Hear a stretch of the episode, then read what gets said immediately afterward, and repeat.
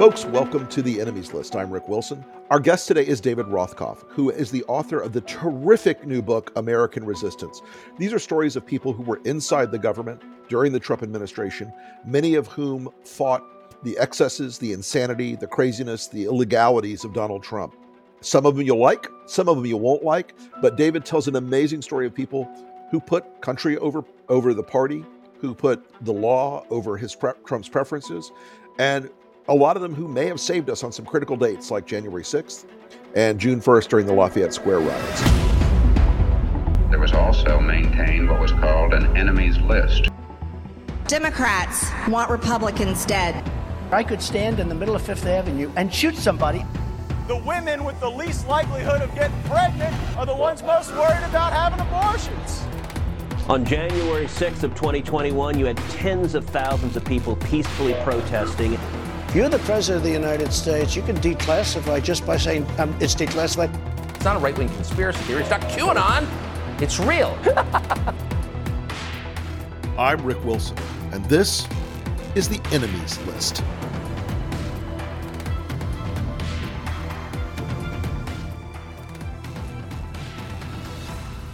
David, thank you so much for coming on The Enemies List today. I am just delighted to have you with us. And I want to talk with you about your new book, American Resistance, and to get a picture from you as a guy who really knows this sort of stuff, how the hated deep state ended up saving America in the last 6 years, and where you think it's going in terms of what patriotic Americans serving in government are going to face if Trump comes back into power. Well, you know, of course, there's no deep state, right? The U.S. government is the largest organization in the world.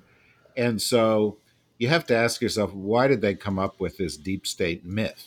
I mean, people have talked about this deep state. I mean, it sort of dates back actually to Turkish government in the early 20th century. Turkey, right? Yeah. But the reality is, it didn't really get traction here until around the Trump campaign. And so, you know, why are they targeting the deep state? Well, we found out during the Trump administration. You know, Trump was able to control the Republicans in the Senate, and he was able to put his own people in charge at DOJ.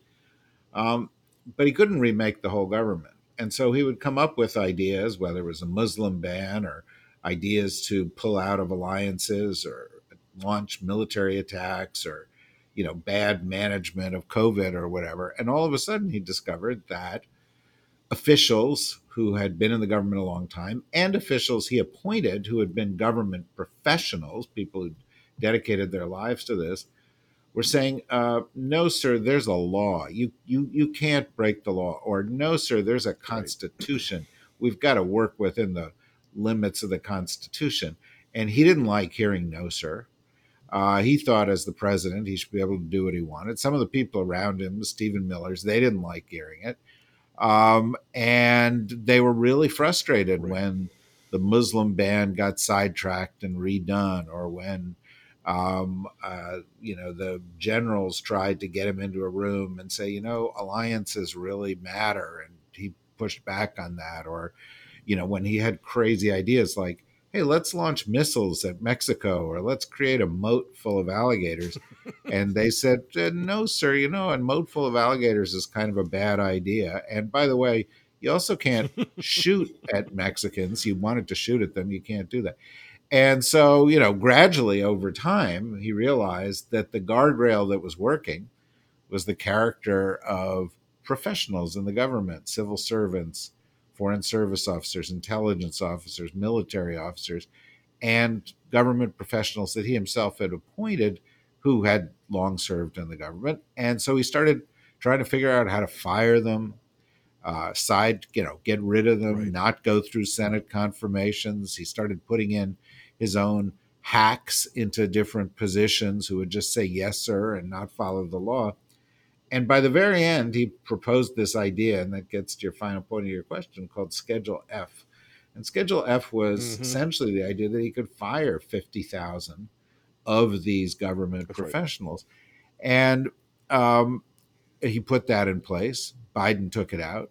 Since then, across the Republican Party, they've said, oh, no, we're going to put that back in place because we can't have a cadre of government officials who actually place loyalty to the country ahead of loyalty to the party. And, you know, we talk a lot about Trump and the threat he posed to democracy, or MAGA, GOP, and the threat they posed to democracy in terms of stealing elections.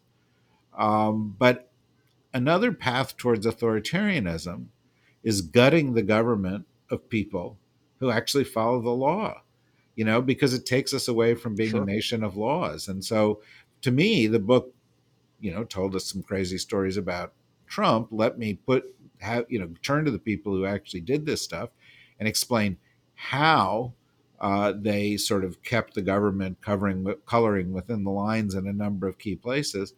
But then it frames us for the fight we're about to have, about whether they can clear out all the guardrails and go to full-on fascism. I think people don't want to put that fine a point on it, but they should. That's what they're proposing, is a control of every element of government at a level where there's nothing but the will of the dear leader. And there was nothing but the, you know, the power of the single guy at the very top of the pyramid, regardless of the law. And you tell a lot of stories in this book about folks like Alex Vindman and Fiona Hill and Miles Taylor and others. What was the one story you found the most compelling of these people who stood up and said, "Whoa, I can't be a part of this. I can't just obey." You know, as everyone knows, you know, when you as a former Schedule C in my very younger days, you know, you swear an oath to the Constitution, no matter whether you're a park ranger or a Navy SEAL or a you know, somebody at the Department of Energy. Everybody swears that oath. What's the story that you found the most compelling of this group about how they realized their oath was going to collide with the political demands of the Trump administration? You know, I interviewed about 100 people. Picking out an individual story is hard. It also probably undermines the main point. Every single one of them. I want to sort of tie the stories together. And every single one of them said to me a couple of things, one of which was that they realized that the Trump administration was going off the rails from the get-go. Like, nobody said, oh, I thought this was, you know, fine. You know, with it, whether it was during the campaign, during the transition, or the first couple of weeks, they said, nope, this is not like any other government I've ever dealt with. This is dangerous, very, very early on. But, you know, the other commonality here, or there are two, is that they all said, we have to find a way to respect the law and work together and work around a man who, again, they almost universally considered unfit for the office, and many of them considered to be essentially a lunatic, you know, a guy who was not only incompetent to the job and inexperienced, but who was so narcissistic and transactional that he was not acting for the country. He was only acting for himself. And the final point, and again, this was almost universal among the people I spoke to, was they were deeply afraid that Trump would get reelected. These are people, some who served in his cabinet, who said if he gets reelected, he's going to have learned from the past four years how to quash the opposition, how to get what he wants through. And, you know, we saw it, right? You saw at the very end of the administration, he didn't go to the Senate to get people approved. He just plunked Chad Wolf in at DHS. He plunked Chris Miller in at Defense. He plunked down the Rick Grenells and the Kash Patels and these others. Kash Patel, right? And so he put them in the government. Why? Because they would say, yes, sir. And they wouldn't cause a problem. And the people I spoke to all said, if Trump got reelected, or if somebody Trumpy got reelected, they're going to clear out all these folks who make it harder for them to get their extreme agenda through. And to me, that, you know, the book is full of great individual stories. But what was really striking, because, you know, Washington is Washington, you know this, usually you get disagreements, right? This was universal. Right. And this was top down. It was across the board. The people who served in this, I was at an event last night, a book kickoff event, and I ran into one of these people, and he had served in many administrations at a very high level. One of the most distinguished diplomats and also military experts in our country's recent history.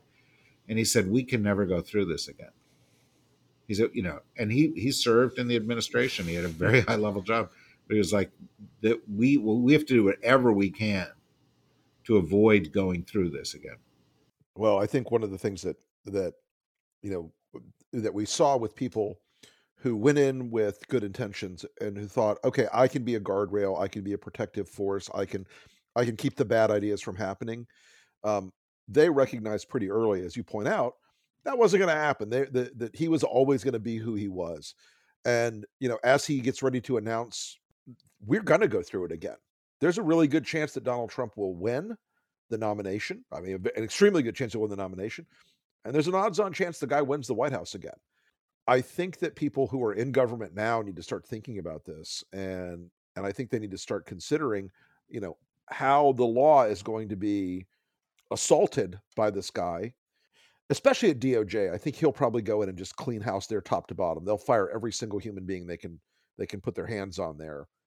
But so the cautionary tales of all these people, when they realized it, was there a moment where they just said, in aggregate, right, from your interviews, where they just said, all right, I'm going to slow it all down? Or did they say, I'm going to, try to put up roadblocks? What was their approach to trying to stop the crazy? Well, I think there was a case by case approach. Inevitably, the first thing they did was they tried to find somebody else they trusted in the administration and said, what do we do about this?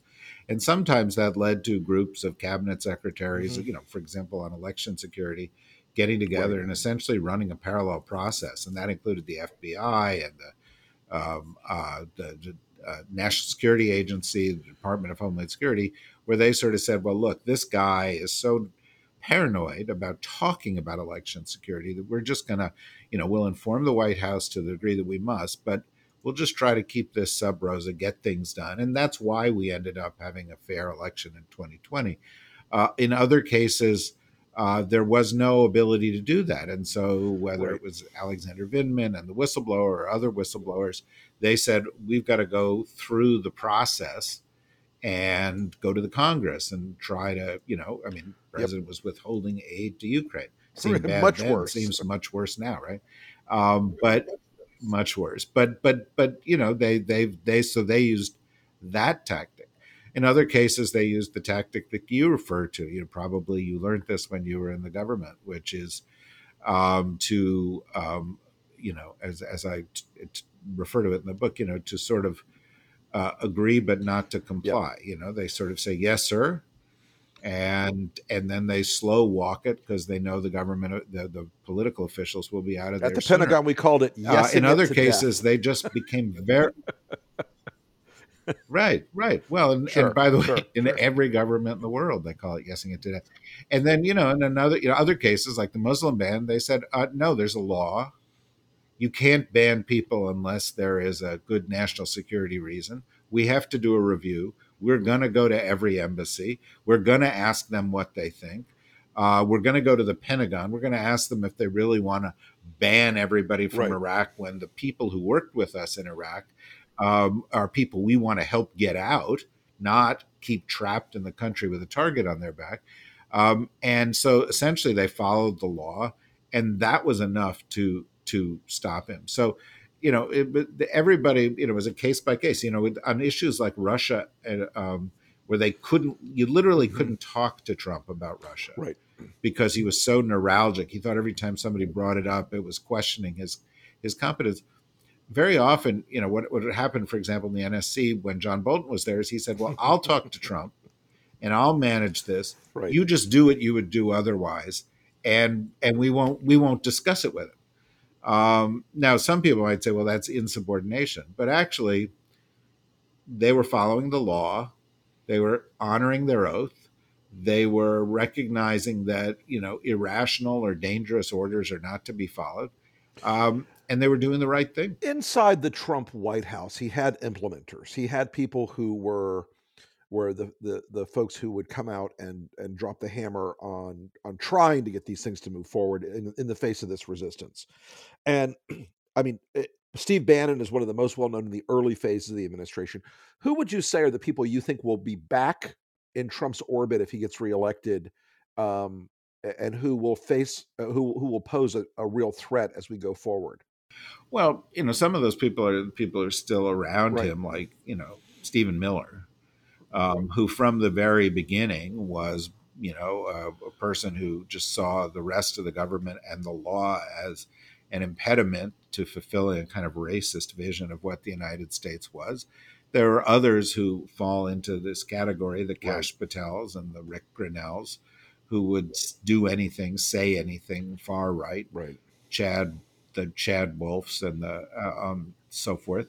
There are people out there elsewhere in the U.S., though, who have subsequently signed on, despite the fact that there was a coup, despite the fact that there was no evidence of fraud, to Trump's big lie in such a blind way that surely he will embrace them somehow. You know, the Carrie Lakes of this world.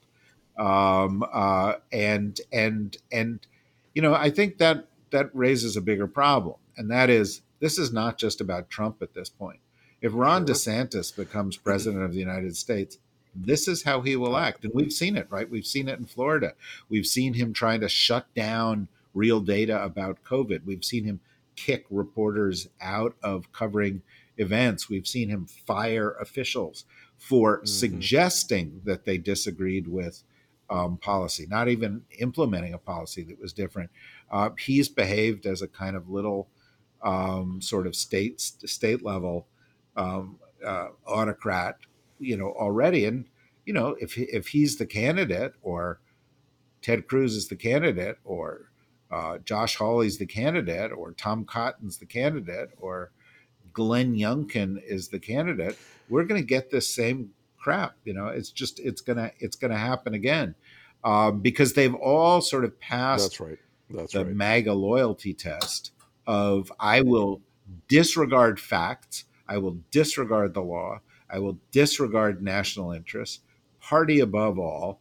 And so I think the problem goes well beyond Trump. Well, I think your point is of them emulating the behavior that Trump modeled in Washington is absolutely on target. Youngkin in Virginia, and DeSantis in my home state of Florida. I mean, Ron DeSantis has exercised executive power in Florida. He hasn't strained the boundaries of it. He's shattered all of them. The legislature lives in absolute terror of crossing him, because he's got this gigantic trolling operation and this sort of postmodern political power. It doesn't emerge from the barrel of a gun, but from the tweets of Ron DeSantis's, you know, troll army, and they're terrified of him. He's cowed corporations as large as Disney in Florida, and so that behavior that Trump modeled of, you know, the law doesn't matter, screw it, we're going to do what we want. It's definitely being imitated by a lot of these Republican governors. And look, when you look at Michaels in Wisconsin, he promised yesterday to an audience of Republicans, or day before yesterday, that they would never lose another election with him. The Republicans would never lose again. And, you know, in a democratically governed republic, that's not how it works. But for them, that is how it works. I mean, they really are saying the quiet part out loud about this. And you know, as your book dives into the stories of everybody who did resist, who did fight back, what was it that kept them going, aside from the sort of amorphous, you know, sense of patriotic duty? Was there another, like, through line with these folks that kept them in the fight, that allowed them to stand up against this really kind of hideous, you know, political and media and social media pressure that the Trump world was always bringing? Well, I don't want to sound like a sap. You know, I'm from New Jersey and I was born cynical, but don't minimize the sense of patriotic duty. Okay. You know, a lot of these people serve in the government, make much less money than they can anywhere else. Right. Particularly the career people. And they do it because, and this is a really important thing, and it goes back a long time. I traced the origin of this problem back a long time within the Republican Party. They believe in public service. They do not believe government is the enemy. They believe government can help. And, you know, in my sense, this group of people were therefore properly motivated. But I think a lot of them, in addition to that, as things unfolded, began to recognize the danger of Trump, the danger of reelecting Trump. And, you know, a number of them said, I stayed because I thought there would be a coup, or that, you know, that they were going to try to steal the election, or that he would, you know, I mean, Trump in 2020 was talking about putting the 101st Airborne Division in the street of Portland to fight George Floyd protesters. He was talking about literally breaking down every kind of norm and barrier to bad behavior that existed in the past. And a lot of the people said, this is a big risk. Sure. And we've got to stop it. You know, I think there are some moments where like June 1st in Lafayette Square, where the boundary got so close to breaking. I mean, when General Milley, and I know he has said later he regrets doing it, but when General Milley walked across Lafayette Square with Donald Trump, when Trump is essentially trying to get the government to escalate with peaceful protesters with at a level that, I mean, look, the escalation was extreme. I think Trump would have been fine with the people being shot dead in the street that day. That's my opinion on it, knowing his character and knowing who he is. But there were people that day who were with him, like General Milley, who, I mean, that to me seems like one of the inflection points where, because I remember he said, you know, we will very quickly solve this problem when the military arrives. And it just struck me that was one of the moments where we came very, very close to the cliff. We're very close to the edge of something that would have turned even darker.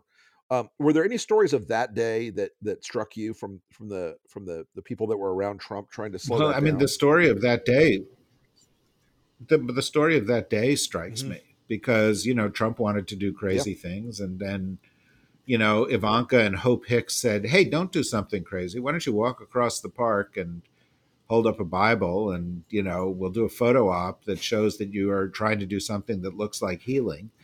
And so he goes, okay, well, you know, he's still on the kick that he wants to have the military there. And so he gets Esper and Milley to walk across the park with him. And, you know, crossing the park, there was a kind of a penny drop moment where Milley turns to Esper. They've been friends for a long time. They've known each other and worked together for a long time.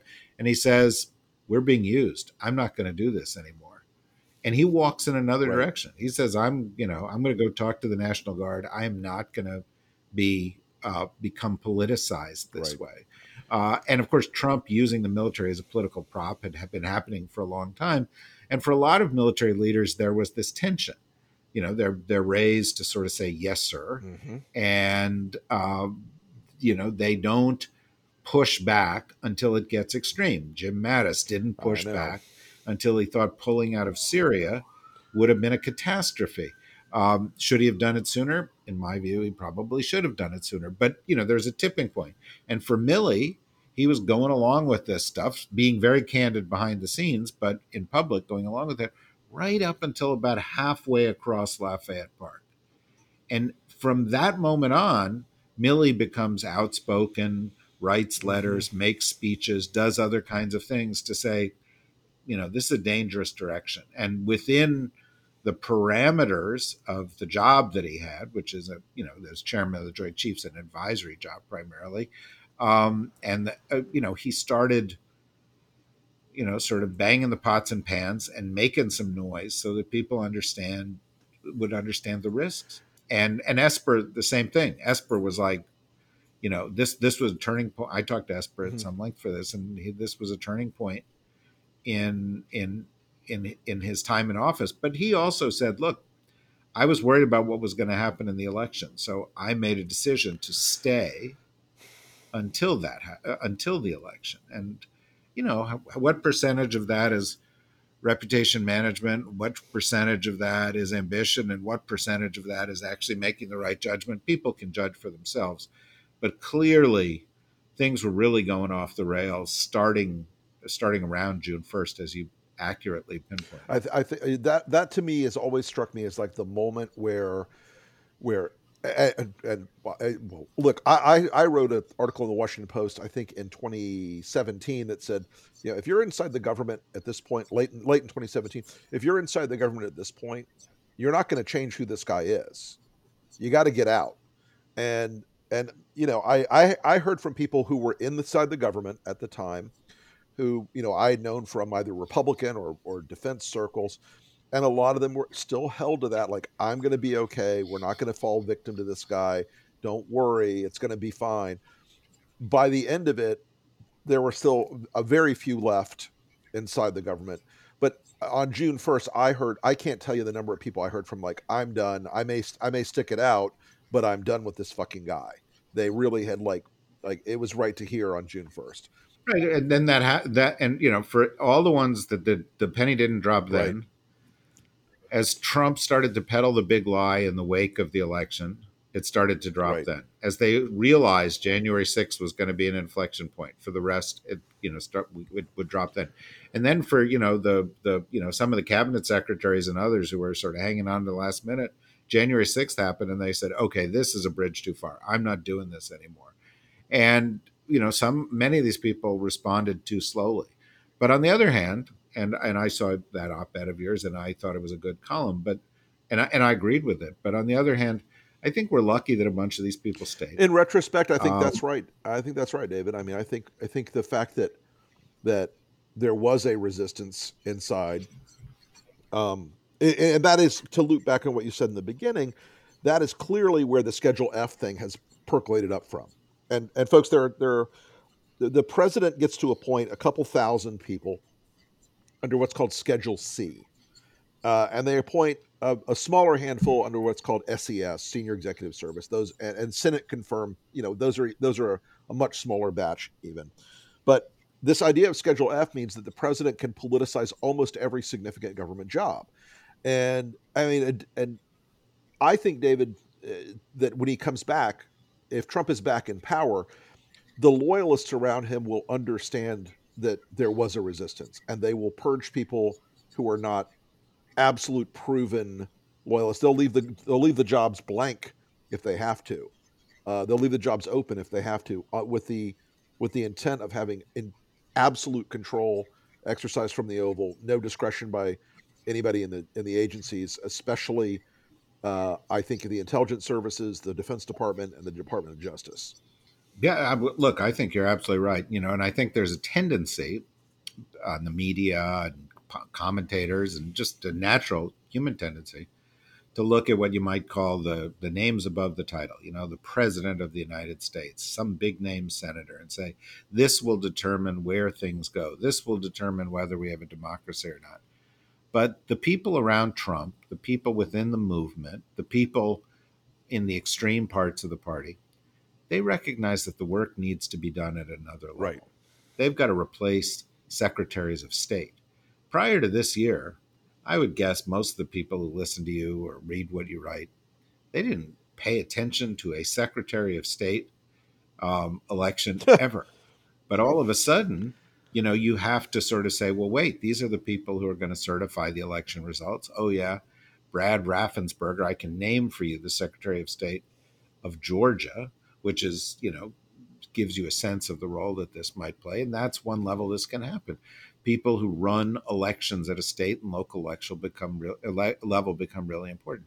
And another level that is really, really important to preserving democracy is having government professionals who will follow the rule of law and take that oath to the Constitution seriously, and you know, most Americans will go Schedule F, snooze, change the channel, watch Bachelor, it's watch way too granular, whatever, and just think this doesn't have anything to do with my life, but it does. And one of the reasons I wrote the book is to say you got to understand the role these people play. And by the way, they're Republicans and Democrats. It's across the political spectrum. This is nonpartisan. You gotta understand the role these people play in order to value it. And you gotta understand that it's not just Trump now. Newt Gingrich has said he wants to do this thing. Ron DeSantis has spoken out in favor. People across the Republican Party, members of Congress, have said, oh yeah, we gotta do this. We gotta put this in. And whereas they didn't really realize it until the end of the last Trump administration. You know this is going to happen in day one of whatever the next administration. Oh, yeah. That hews to the sort of MAGA GOP anti-democratic, and I mean that small d democratic approach. What I'm just trying to do is to say, look, fascism comes creeping in at many levels in your society. Open your eyes. Look at all of these levels. We have to fight it at every one of these levels. It's not just about whose name is on the top of the ballot. David, that's a terrific point. And I really want to thank you for coming on today. American Resistance, folks, is terrific. I recommend it. And it is like a lot of stories of heroism. It's not always somebody who runs to the guns. It's somebody who stands their ground. And some of these people are not perfect. And some of these people you may not like very much, but a lot of them did the right thing by following the law and their oath of office and abiding by the Constitution. And I would expect someday, there may be a Democratic president who has people that push back against excesses on their side. We want that. We want a steadying force in our government of people who are going to put the law before politics. And David, you told some really great stories here, and I really appreciate you coming on today, and best of luck with the book. And American Resistance, folks, go out and give it a read. Thank you, Rick.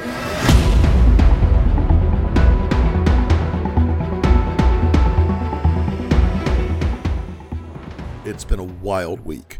And what better way to celebrate the one-week anniversary of the Red Wave's death than with a special live announcement happening tomorrow, November 15th.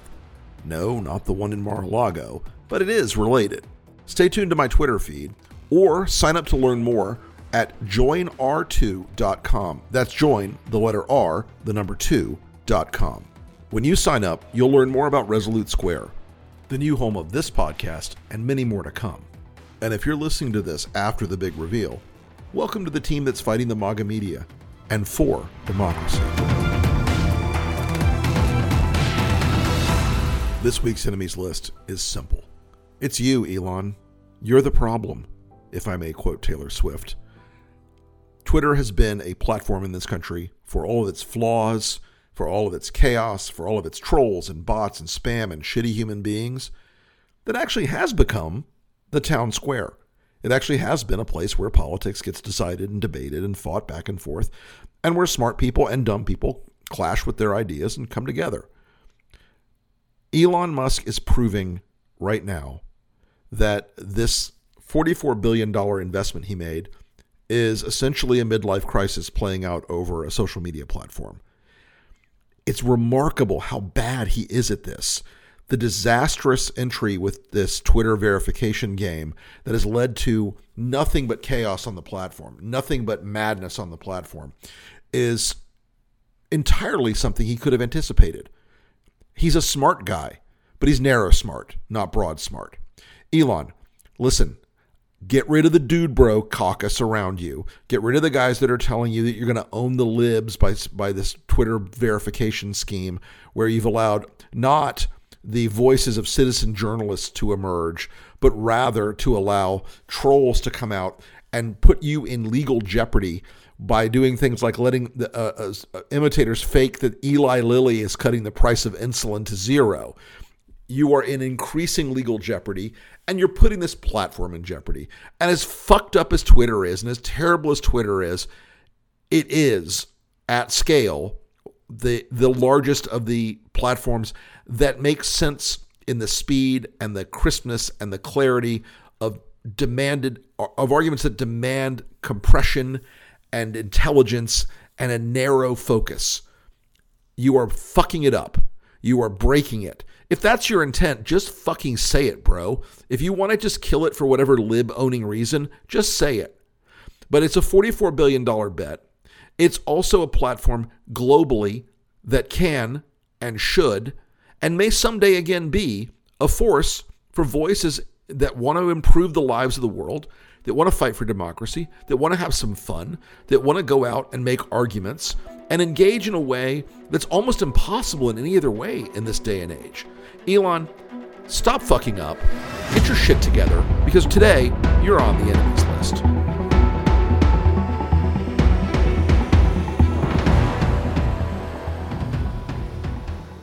Thanks for listening to The Enemy's List, folks. I really appreciate the number of people who have downloaded the show, who've liked, subscribed, and those things matter. If you could follow us on your favorite podcasting app, we would be deeply grateful. If you could share it with your friends, we would be deeply grateful. I think this is going to be a great set of conversations. I hope you'll keep joining us for them. We are going to have a lot to talk about. So again, if you could like, subscribe, review, and share this program with your friends, I would be deeply grateful. We're having a great time doing this, and we hope you are too. And remember, whatever you do, stay off the list.